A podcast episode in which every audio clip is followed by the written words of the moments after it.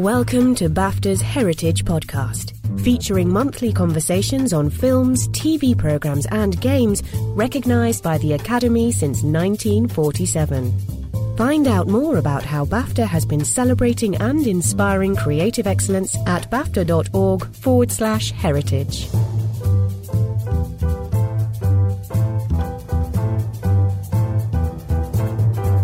Fabulous to see uh, Red Shoes uh, on the big screen. I'd lovely to see so many of you here. We were playing it particularly because it's been a huge inspiration for our guests tonight. We're going to have an onstage conversation for a little while and then take some questions from the audience. Please welcome to the stage actor, director, musician, and all round extraordinarily good guy, Andy Serkis.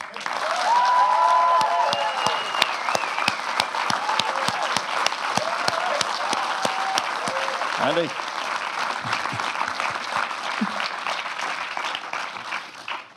So let's start with your own relationship with the Red Shoes. When did you first see it?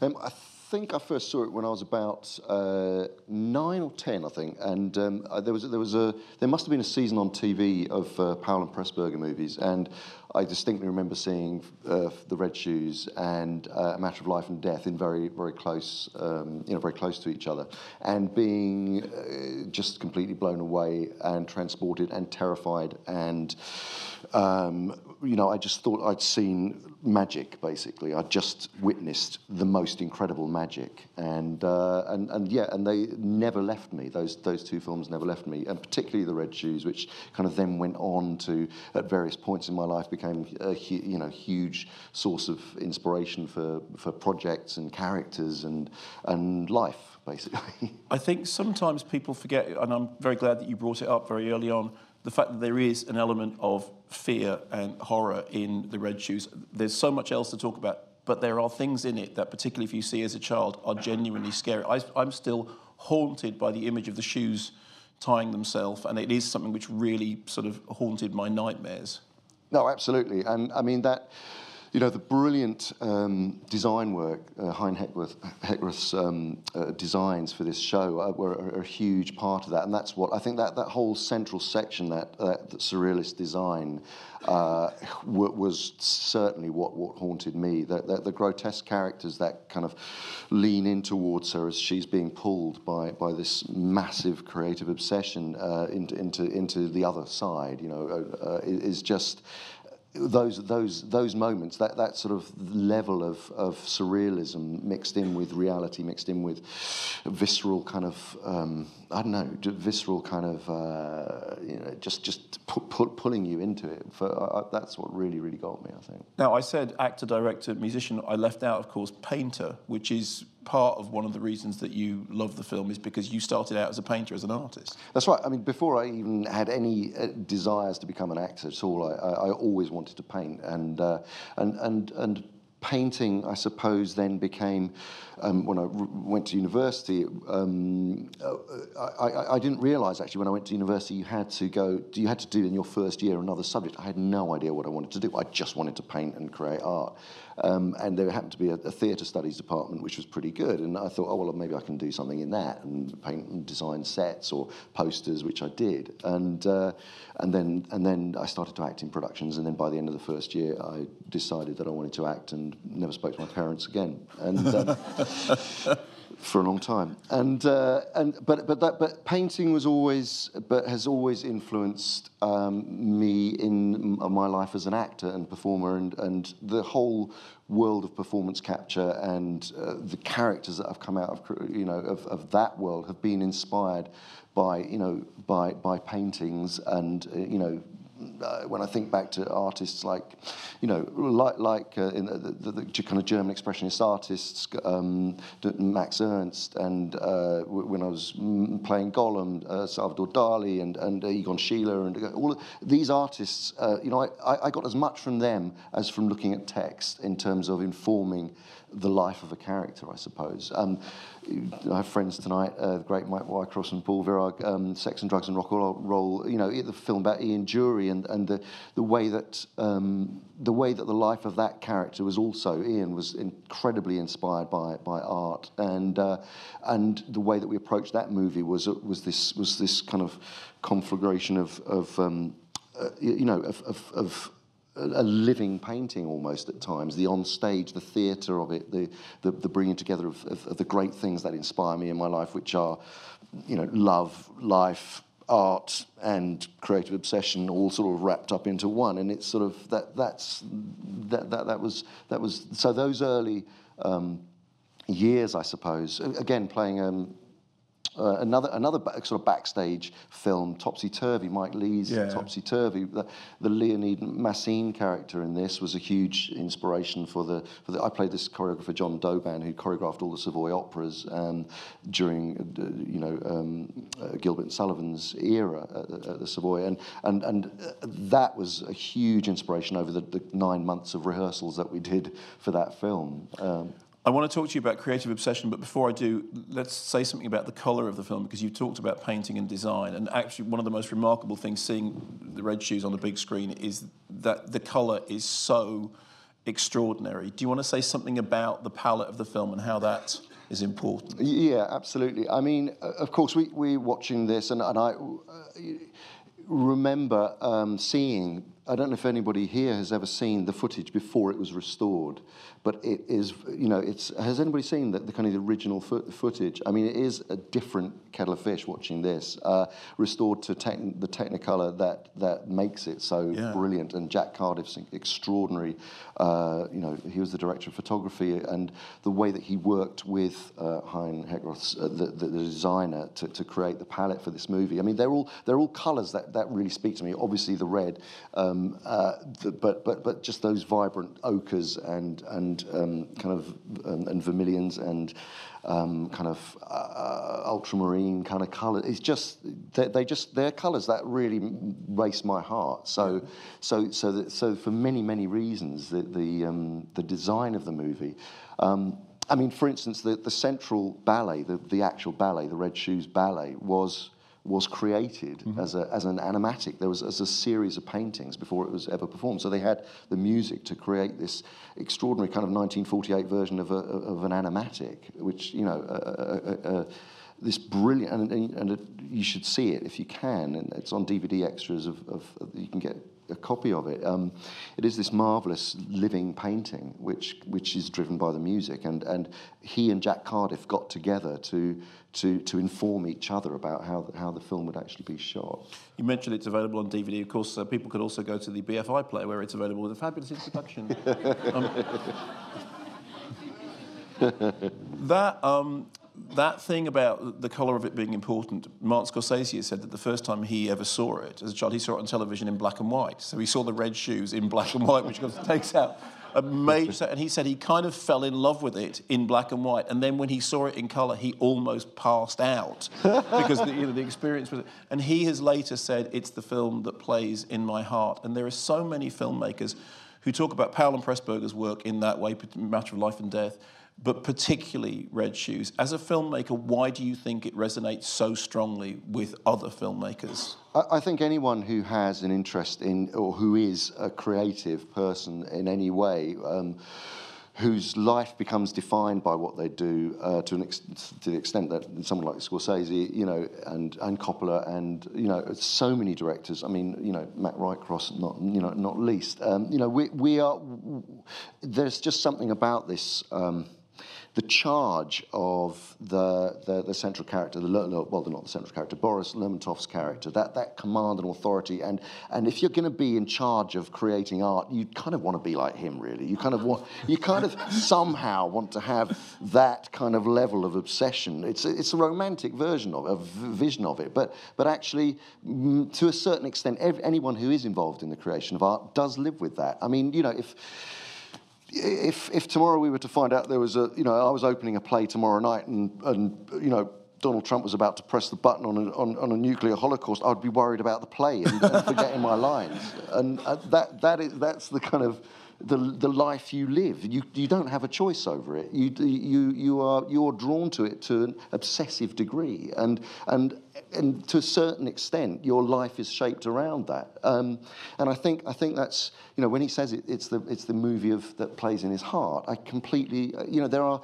there are movies or books or pieces of music that, that, that piece of music that are they are the soundtracks to our lives that you know there's an album that inspires you that, that you keep returning to and you can't live without or a book or a, or a film you know that that's they are almost they are they are the bible that, that, that you carry that charges you that, that you can always return to and, and be nourished by and, and loved by in a way you know you talk about um, the, you mentioned the theatre. One of the interesting things with Red Shoes is obviously it's dealing with a theatrical performance. Recently, I saw, and I know you did as well, the Matthew Bourne stage show of the Red Shoes, which is inspired by the film. So it's a weird kind of, it's going from theatre to the stage, and then, you know.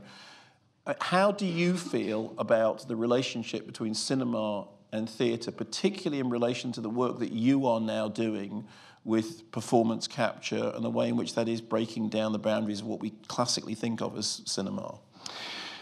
Um, I, I, I, think that there are, for me, I've, you know, people, people sort of say to me, you know, when you play a performance captured character, for instance, you know, do you, do you think any differently? Do you, do you, what do you do? And I, and I, for, for me, the becoming, becoming a character doesn't make any difference whether you're whether you're playing a character in a movie or whether you're playing a character in a play or you know the the the, the, the embodiment of a role doesn't make any difference. Mm-hmm. Um, so that so so whether uh, and, and, it's sort of tangential, but in, in a way, but it, will come back to what you're talking about. Um, you know, for instance, creating a character. I love the fact that you just apologised for a, for a, for, take, for a circular before you take it. Well, I've got to do well it. it's a long one. Okay. Um, um so, so I, I, think there, there are all there are obviously, and this film proves it. You know, there is a great harmonious. Um, uh, love affair between cin- cinema and theatre. Yeah.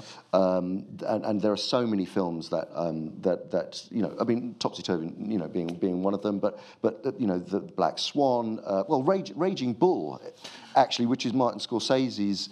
Um, poem, love poem to um, to to the red shoes yeah, because absolutely. the boxing gloves for him are the red shoes, yeah. and this obsession that that Jake LaMotta has with boxing that he cannot escape is you know right down to the tying up and the way in which they're once they're on, they're on. Absolutely, yeah. you know that that that sense of. Um, you know, height, a heightened. I mean, what I love about every single frame of this movie is it is both theatrical, it is both, and, and, and obviously steps off into surrealism, but actually it is real and theatrical at the same time. So the emotions are real. Uh, the, the way it's framed um, is extremely, at times, uh, like a painting. Every single frame is, is, is, like, is like a painting, and yet it has life. And so um, I, think, I think there is this, there is this you know, common ground, this huge common ground between theatre and, and, film. And performance capture, bizarrely, and we started to talk about it earlier, you know, is, you know, you, when, when you create a character, so performance capture, for those of you who aren't so kind of au fait with it, is, is, is the art of an actor playing a digital character, an actor playing a role of something that is other, something that is like, like Gollum or, or King Kong or Caesar in Planet of the Apes, or something that is not a, a, a rendition of the actor as themselves, a, an avatar character. Um, and in order to create those characters, you have to step into this bizarre world, I suppose, of a magic mirror. So you can look into this magic mirror and see the design of this digital character come to life by your movement. So if I were to lift my right arm up, then I would see King Kong or Caesar or Gollum lift his right arm up in real time. So it is like a magic mirror. It is this surreal, um, you know, stepping through yeah. the looking glass moment. Um, and and and yet you can you could you know if we were all to do to do to get involved in a play together for instance and we all had characters and we were all uh, and you all came to our performance capture studio at the Imaginarium we, I'd put a suit on you with dots and you'd all you'd all be actors in very silly kind of sort of leotard suits with dots.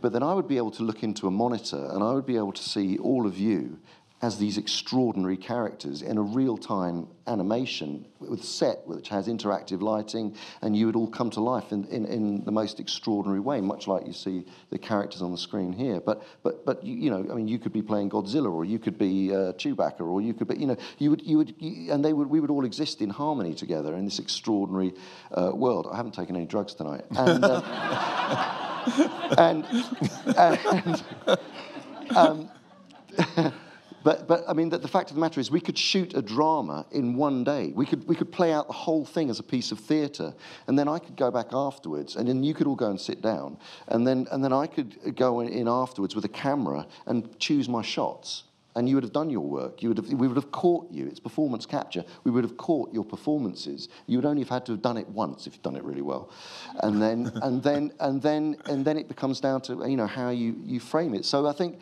what I'm saying is there is, and I told you it was tangential. There there is there is there is this kind of energy. It's uh, because because the performance, the the, the, the chemical exchange, if you like, of of, of performance, um, dancing with a camera is is um, or, or, dancing with other actors on a stage is is very much amounts to the same thing. You mentioned that um, that there's a, a moment in Red Shoes that seemed directly to feed into Gollum and that the moment that that you first see the ring. Do you want to tell us where that is? Yeah, I, I, I mean, I was, I was saying to Mark, you know, earlier, the, the for me, again, going back to the obsessive kind of power of, of, of this, of, of, the, of the Red Shoes ballet, to what it means to different characters, um, remind, reminded me very much of, of um, you know, Gollum's obsession with the ring. The moment where Craster is first asked to write the Red Shoes, and he and he suddenly the, the, the sound closes in around him and he goes into his own head. And he is totally absorbed by the creative possibility of what he's going to write. And in that moment there is absolutely nothing else on the planet that means anything to him apart from the creative possibility. For me, that reminded me of, of, of, of, something that is as powerful as, as the obsession of Gollum finding, you know, finding the ring. Um, you know, uh, uh, and, and then he's, he's brought back into to, to, to the real world. So, so it's, and uh, uh, you know, that's, that's, that's, what I, that's, why I, that's why I adore this film, is it, it does, you know, it really t- viscerally kind of in, um, investigates uh, what it is to be completely swallowed up by, by creative possibility. You were talking about doing the, uh, the theatrical stuff in real time, and I know that you've done live theatre stuff. You've done a real-time avatar of Ariel in The Tempest. I mean, how did that work? Yeah, I mean that's that was an experiment. You know, we're, we're really we really are, I think, on the verge of um, a big transformation in the way uh, stories are, are, are, going to be told in the future. In the next 10 years, if you imagine how things have changed, how you know computers have changed um, uh, our lives, but, we, but certainly in terms of entertainment and how movies have changed. Um, you know, we are on a tipping point, I believe, in terms of what we want, or some people want, a lot of people want, um, in terms of entertainment, and that is that is immersive uh, storytelling, um, being part of the story, being, being, you know, as much as we feel that we're part of a story, it is still a passive experience. But I think there is a real level of desire, a big level of desire to, to, to be immersed in, um, in drama and, and great narrative storytelling where you are part of that journey, where you are almost the central character or you can experience the, the, the characters. Um, and the first step towards that was, was us this last year. Um, trying to bring performance capture into theatre. So in real time, you can create uh, an avatar character on stage where you can see, you know, the actor playing Prospero relating to um, the actor on stage who's in a motion capture suit, but we've got cameras in there which are then projecting real-time avatars of that character onto different surfaces, onto different areas of the stage. And so Prospero can relate to, to, to uh, Ariel uh, um, as an avatar as well as the actor. And this, I think, is, is, you know, we're beginning to take, obviously with virtual reality now and mixed reality and all these new platforms, we're using video game engines that can render in real time. We, we are very, very close to finding ways of telling, you know, of doing, for instance, a, a, you know, a completely virtual interpretation of, of the Red Shoes. You could, you could actually create the, the world of the Red Shoes and be on stage in that ballet with them flying around you um, and, and witnessing it happen at close quarters. And I don't mean a kind of photo-real version, that's, that's possible now, but I mean to, to see avatar characters that, that become other.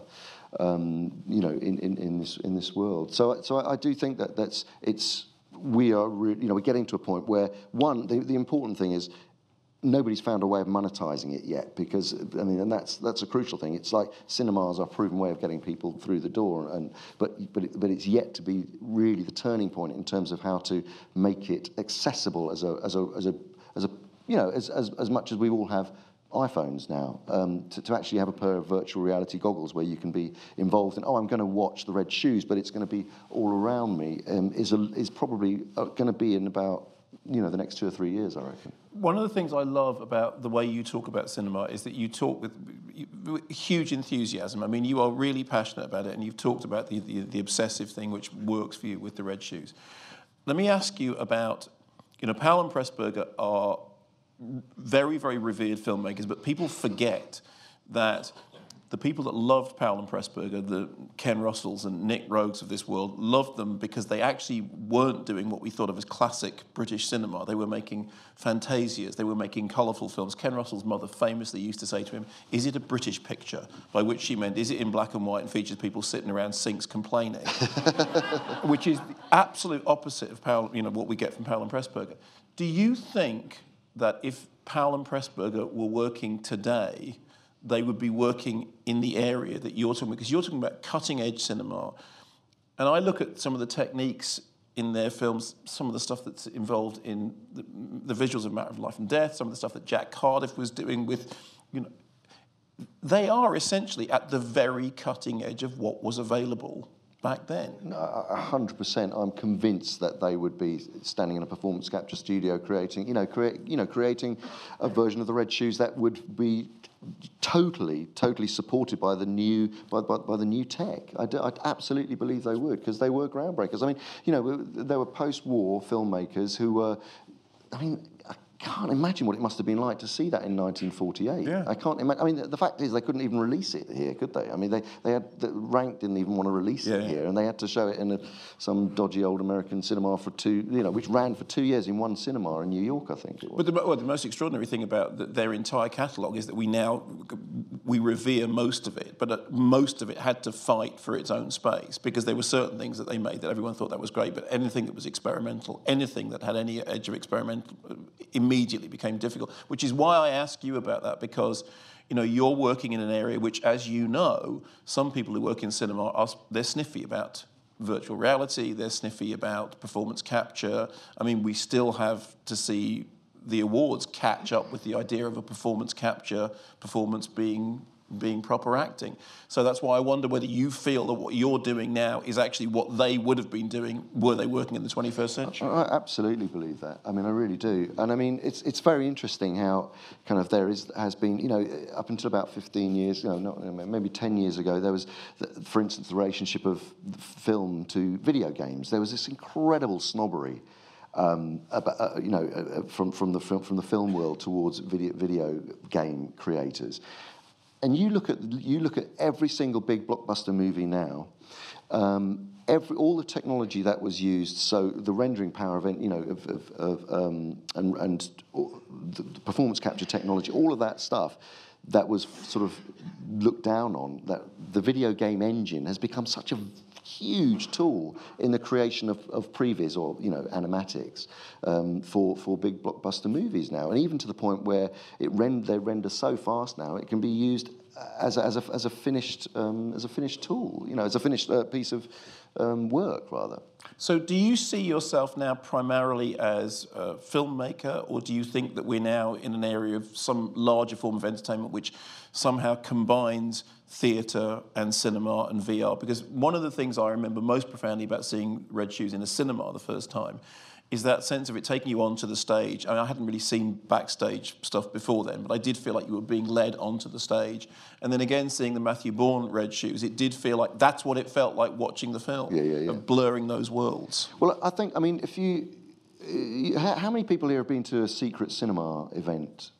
Right. I mean, those, those are kind of uh, what, what I think is really interesting. The combination of um, you know, a, a, a, a, film event, which is then it, ble- it comes off the screen, so that so that I mean, I actually watched uh, some YouTube footage of the of the Red Shoes um, Secret Cinema event, and it looked incredible. It looked like this whole world surrounding the film that was just so vibrant and immersive and engaging and, and kind of getting your senses firing all over the place. Um, you know, I, I, imagine that, that we will have more more of that kind of uh, entertainment combined with.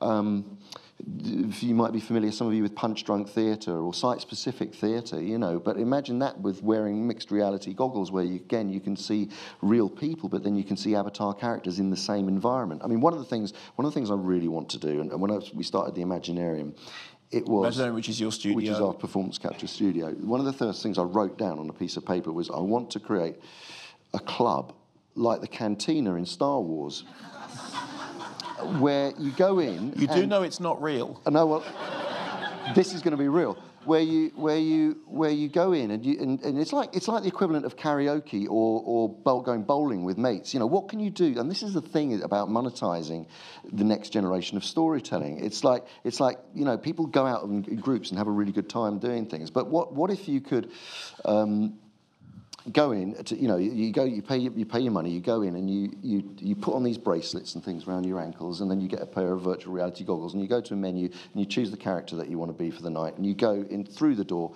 and you go in, and you, because you're in the virtual world, everyone is as their character, and that you sit down and you have a drink, and what you're drinking is maybe a gin and tonic, but actually it looks like this amazing fucking concoction, you know, and you're kind of like going, you know, like that, and then, and then, you know, as I say, I've had no drugs tonight but but it's it's you know you are you're you're in this thing, and then on stage comes you and your band, and you. Thank you for including me. That's great.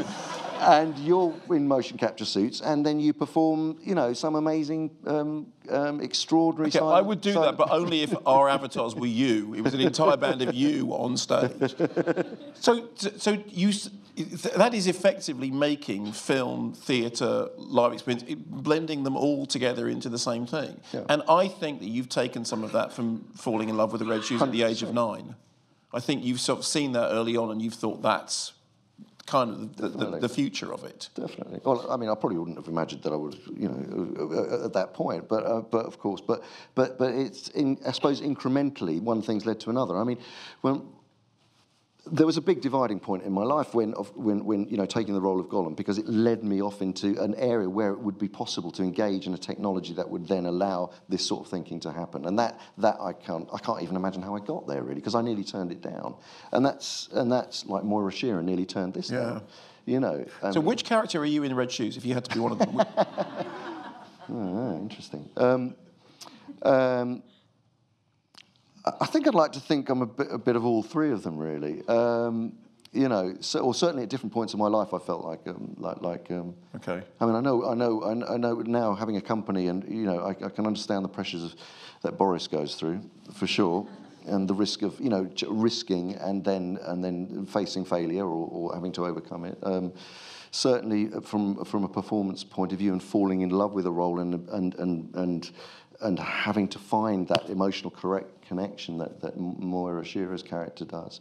Um, and then choosing, and then, and then, and then, and, and you know, Craster is this uh, obsessive, you know, the thing that keeps me, you know, as I was telling you, I don't sleep very well. I, I mean, I, I you I, sleep how many hours a night? Probably about four, four hours a night. I mean, and because there are so many things going on, and, and it's just like, you know, so you literally sleep four hours and then you carry on and you work and you function as a perfect. And then I fall asleep during the day. But I mean, mostly during visual effects reviews.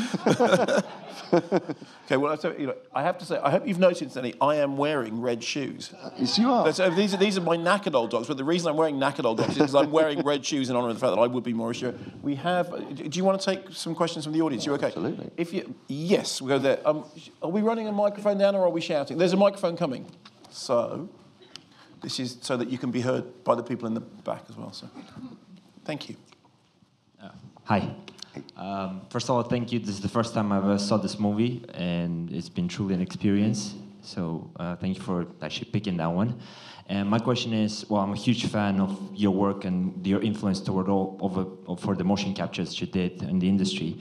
But from a perspective of an actor, what would you consider being more difficult to uh, play, play a role that has a lore behind it, like a Gollum in Lord of the Rings books, or even something like Caesar because you have uh, previous movies, or I don't know, uh, someone like Ulysses Klaue in the Black Panther, you know, with the whole Mar- Marvel comic, or a completely original character like Snoke in the new Star Wars movies. What would you find more difficult to play? Someone with established history or completely more original? And what's your approach to it? Um, I, I, I, mean, I love the challenge of, of, of, of, you know starting with a blank canvas where, where there's nothing, and you're you're responsible for, for, for creating everything about that character. Equally, I, I adore playing people who have existed. You know, people like um, like Ian Dury, uh, for instance, or Albert Einstein, and um, and and so I, I think you're. The, there are there are you know different um, ch- challenges in, in them. And uh, it, it, you have to, you know, when you're playing someone who has existed or someone who is real, or a character, or a fictional character that people are, that, that are, be, uh, that are beloved by, by millions of people, um, you can either choose to be very afraid because you think, well, everybody's got an authority on this character, or you can kind of go, and what you have to do is kind of go, I can only tell my version of this character. I can only ever do that. You know, you, you collate as much information about it, you know, say Gollum or, you know, uh, uh, but, but, but ultimately it has to be, you know, here is you, and there's the character, and, and maybe the character is quite a long way away, uh, but you have to find that point of connection, and then it's all about um, how, you know, where, where, where does the Venn diagram, where does the Venn diagram cross over? You know, is it close to me here, or is it, am I reaching, you know, a long way away from, from me, myself? And, and that's the challenge of playing either a character that is real or, or you know, in, in, or becomes real through being fictionalized in other ways and is beloved. So it's, it's a, it, it is, um, you know, I, I, what I'm saying is I, I like all, all, all, of those challenges, I suppose. Thank you. Uh, at the back there, and then we'll come down to there. So.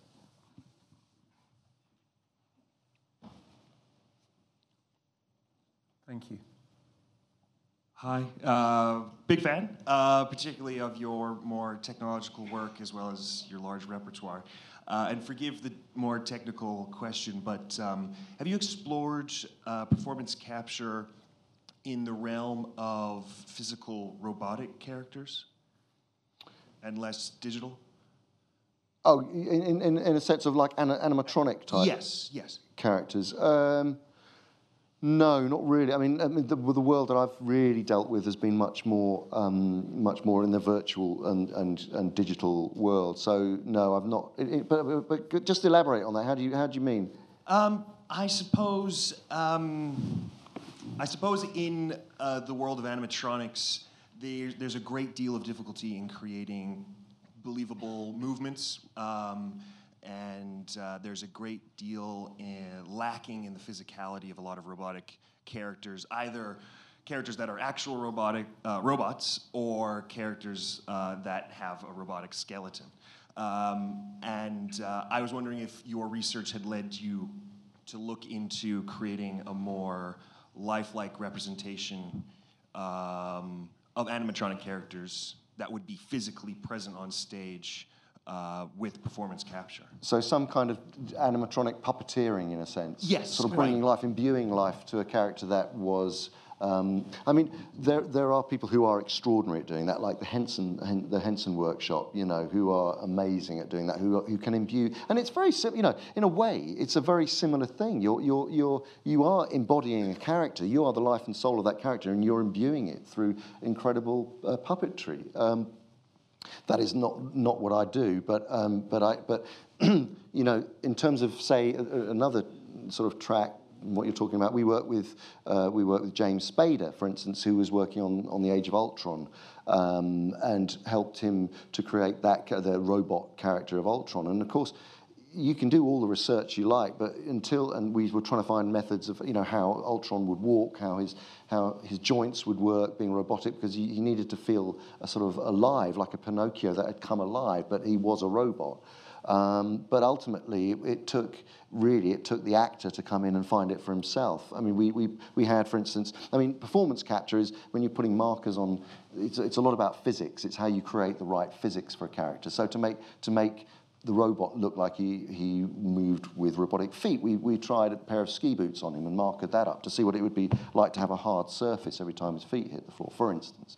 So you, you try and you, you try all these different, um, you know, wearing weights or restrictors or kind of, you know, but ultimately it's character and it's about, it's about creating a character and imbuing something with a character's life.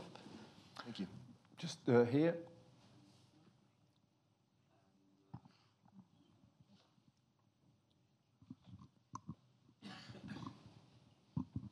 Thank you. Hi, Andy. Thank you for this wonderful evening. I was I wonder uh, which were your feelings when uh, Peter Jackson approached you with this challenging idea of the performance of Gollum, and then how this uh, experience led you to the creation of Imaginarium. Wow, that's a long question. I mean, that's a long answer. that's a very long answer. Um, but uh, just very briefly, um, well, it was interesting because because the, really the first the first notion that I had heard about Peter Jackson creating Lord of the Rings was my agent calling up and saying they're doing this film of Lord of the Rings down in New Zealand and they're looking for someone to do the voice of a digital of a, of a character. Um, and I said, oh my God, can, look, there must be a dozen decent roles in that movie. Can't you get me out for a proper role? And um, and and then they said, well, it's Gollum, and I and I said, well um, oh well, Gollum, that's a really good character. Okay, well, how, how, how are they going to do it? And they, and at that time, it was very unclear because this technology didn't exist, and uh, well, it didn't exist in the way that we know it now. Anyway. Yeah. Um, it had been gu- begun to be examined, and, and I remember when I met Peter, he said to me, "Look, I don't know exactly how we're going to do this, but we're going to." You know, I want an actor to play the role, and, and crucially, that was the big turning, a big, a big turning point in itself, because up to that point, virtual uh, uh, characters really existed as uh, those kinds of characters really existed as visual effects. They were the property of the visual effects department. So other actors on stage had to just imagine what that character would be like. Um, so Pete was saying, actually, we want someone to, you know, why should the actors playing Frodo and Sam have to make decisions for a character that doesn't exist when we can have someone be there and become that character, even though. So he said, you know, you, you will finally not be manifested on screen as yourself you'll be manifested on scene as a CG character, but you will be the character. I don't know how we're going to do it, but let's, you know, do you want to do it? And and I suppose that that was that was a challenge that you know you couldn't turn down. And then over the years, of course, when we were shooting the movie, it became defined through the, you know through through us collaborating, really, I suppose. And and then that that then became a much further collaboration um, and working on other films like King Kong, and then going back and reprising uh, The Hobbit and, and, Tintin and lots of other films. Um, and all the time I was sort of learning and desiring to direct my own projects using this technology and other and make tell other stories too. So that so that was that was really how the Imaginarium. I came back from from um, doing King Kong and uh, and realised that there was nowhere in the UK that was capable of creating uh, performance capture to the level that I'd been used to in New Zealand. In fact, I was directing a video game, and we came to shoot it, and it was just like, where are we going to shoot it? And I had to take the entire crew over to New Zealand to, to shoot it. So fly them 26,000 miles. I don't even know how the company let me do it, actually, but we, we shot it with Weta, who were the only people who were qualified enough to do it. So I came back and said, we've got to, we've got to found a company here that pushes the art and craft, the performance capture, and, and you know, um, you know, it, it examines the future possibilities of it, I suppose. That was brilliantly concise. I am really impressed. Uh, yeah, we'll go here, and then we'll go to over there. So, yeah. Thanks. So, uh, first of all, thank you. Uh, for me, also first time to actually seeing the Red Shoes. Brilliant film. Uh, so, what I think, or what interests me personally, is because I've been studying your behind-the-scene footage from Lord of the Rings and from Planet of the Apes and movement class drama school. So, um, as an actor myself, because I've never, I've never dabbled in performance capture myself. After you've played Gollum, did that it, does it add another level of freedom to your performance? And this is why you actually decided to continue that in your career, to actually being in the suit, but then your character does look completely different when you're on screen. So yeah. Yeah, absolutely is the answer. I mean, that's what has been so exciting about about it. As I mean, I really do believe it's the greatest 21st century tool for an actor because no matter who you are, no matter what the color of your skin is, how tall you are, how short, you know, what what whatever you are, you know, male, female, it doesn't matter. You can climb inside the role of, of, a, of a character, and so you're not limited by. You can never be typecast. You can never be uh, stereotyped. You can have people can't put you or pigeonhole you or put you in a box because this magic tool allows you to play anything, whoever you are, and that's that's the beauty of it. That is the beauty of it. Uh, there. Um, I, I, was lucky enough to lo- know Jack Cardiff the last few years of his oh, life. He used to come to. BAFTA and stuff. And uh, occasionally I'd sit with him for an hour or so in the bar and I'd ask him stupid questions like, What does red mean, Jack? And he'd say, It doesn't quite work like that. uh, but I remember he was, I, I, don't know if it was the life of Jack Cardiff, it was five or ten years ago, can't remember quite well. Pictures, yeah. And he told this story to everybody here. And it was that when he was a really young inex- well, not inexperienced, but his first job. Forgive me if I get any of the details this wrong. It's a long time ago and it's history, so you, uh, you might be able to correct me. It was his first job as a, as a director of photography, working on a matter of life and death. And he said Michael Powell was pacing up and down, pacing up and down, going, fade in, fade in. Why does every fucking scene start with fade in? And Jack was sort of terrified, but nevertheless, he walked over and said, look through the lens. And Michael Powell looked through the lens. It's the scene where um, uh, David Niven's walking out the sea through the mist. So Michael Powell looked through the lens, and Jack breathed on the lens, and then the breath dissolved off the lens, and that's how that scene opens, which is kind of amazing, and it has nothing to do with um, all the th- ways it would be done today. So uh, that's a very long story, Shaggy Dog story, I know, but I thought you might be interested. But the thing is, there are things that have been going on for centuries or even thousands of years with doing drama, which don't have uh, anything to do with the things that you're specifically interested in. I'm, I'm pretty sure that you're interested in the, in the ancient rules and customs and practices, and I wonder if you could enlighten us of some of your favorites in that direction in terms of acting or storytelling or those kind of things. Anyway, does that make any sense? Yeah, no, hundred percent. I mean, it is. It is. The, all we're talking about is a 21st century, perhaps, you know, application of sitting around a campfire and telling extraordinary stories. And Shaman, you know, Shaman, you know, or, or, whoever the storyteller in the village is, you know, you know, changing the lives and, and captivating their audience, or or or. Um, I tell you who's a really big ins- inspirer for me was a theatre practitioner called Augusto Boal, who, who, who created this thing called forum theatre. And he would go around to villages. He was, he was um, from South America, and he would go around villages and isolate what the problem in the village would be, whether it be harassment from the police or, or you know, uh, drug lords or what, whatever it would be, you know, the, the health service there. And they would create a community play about that and then they would they, they would start the play, and then anybody in the audience could put up their hand and change the course of the action by coming in and taking the place of the main protagonist, you know, the protagonist character. And it was a thing called forum theatre because it was a way of literally working through their community's uh, issues. And um, so, I, so, so, I, so storytelling for me, you know, is it's it, it's it's about it's about change. You know, well, any form of art, of course, is about changing society in some way or altering perspective or changing the view. And you can either do it as a passive viewer or you can do it as a, as a person, you know, that is, that is, you know, interactively involved. And, and actually, I don't know why the language is changing, but it is.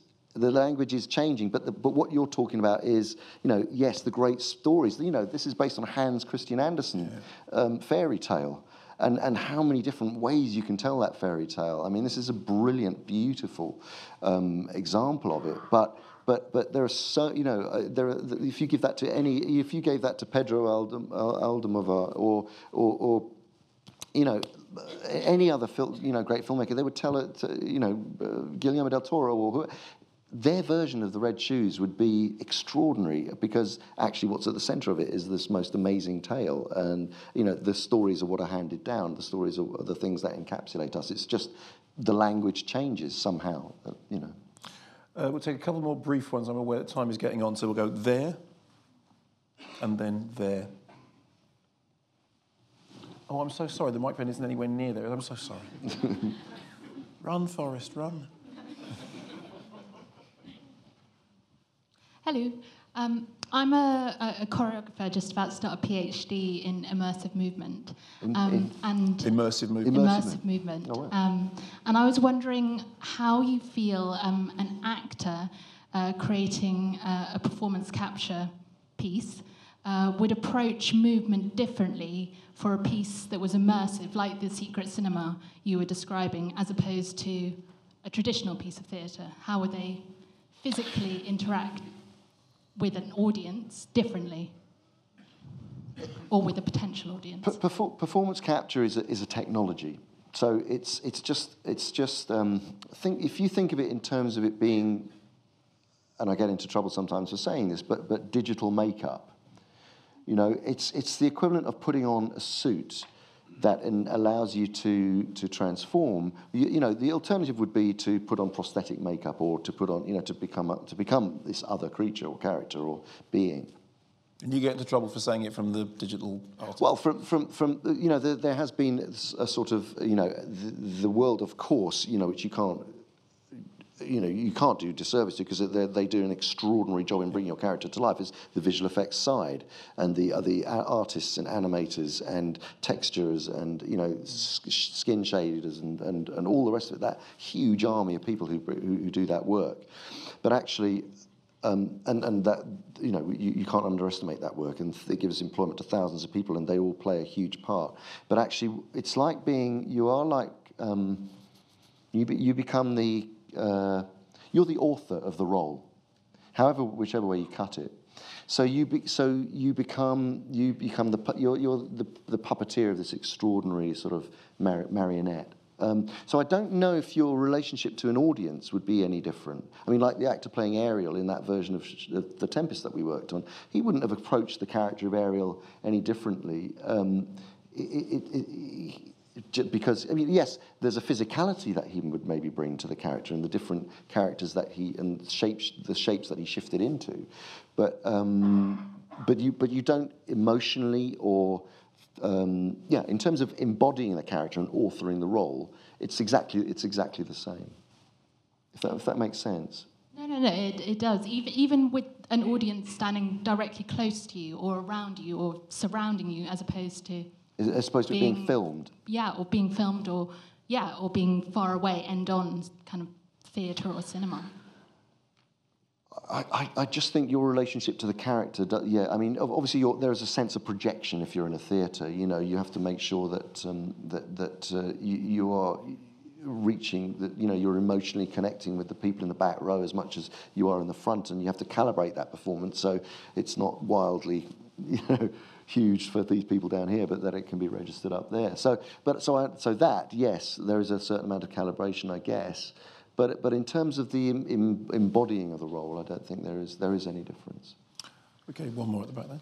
Hello, Andy. Um, love the movie. Um, and like a lot of great films, I was struck by um, things that I didn't see last time I watched it. I just wondered how it was for you watching the film tonight and did, were you struck by anything different and why? I mean, I, I, this is the first time I've seen it on the big screen. So, so for me, you've never was, seen it projected before. No, I've never seen it projected wow. before. That's what. That's why I was, I, I was so excited. I mean, I'm so excited. to, it's just like, oh wow, what film would I really like to see? You know, and, and it's just like, yeah, no, I'd never, I'd never. See, so, so um, I think the things for me, and I missed the second half, but I, but I really wanted to see to see the ballet, um, you know, um, before I left, before I went out to talk to Mark, actually. Um, Sorry.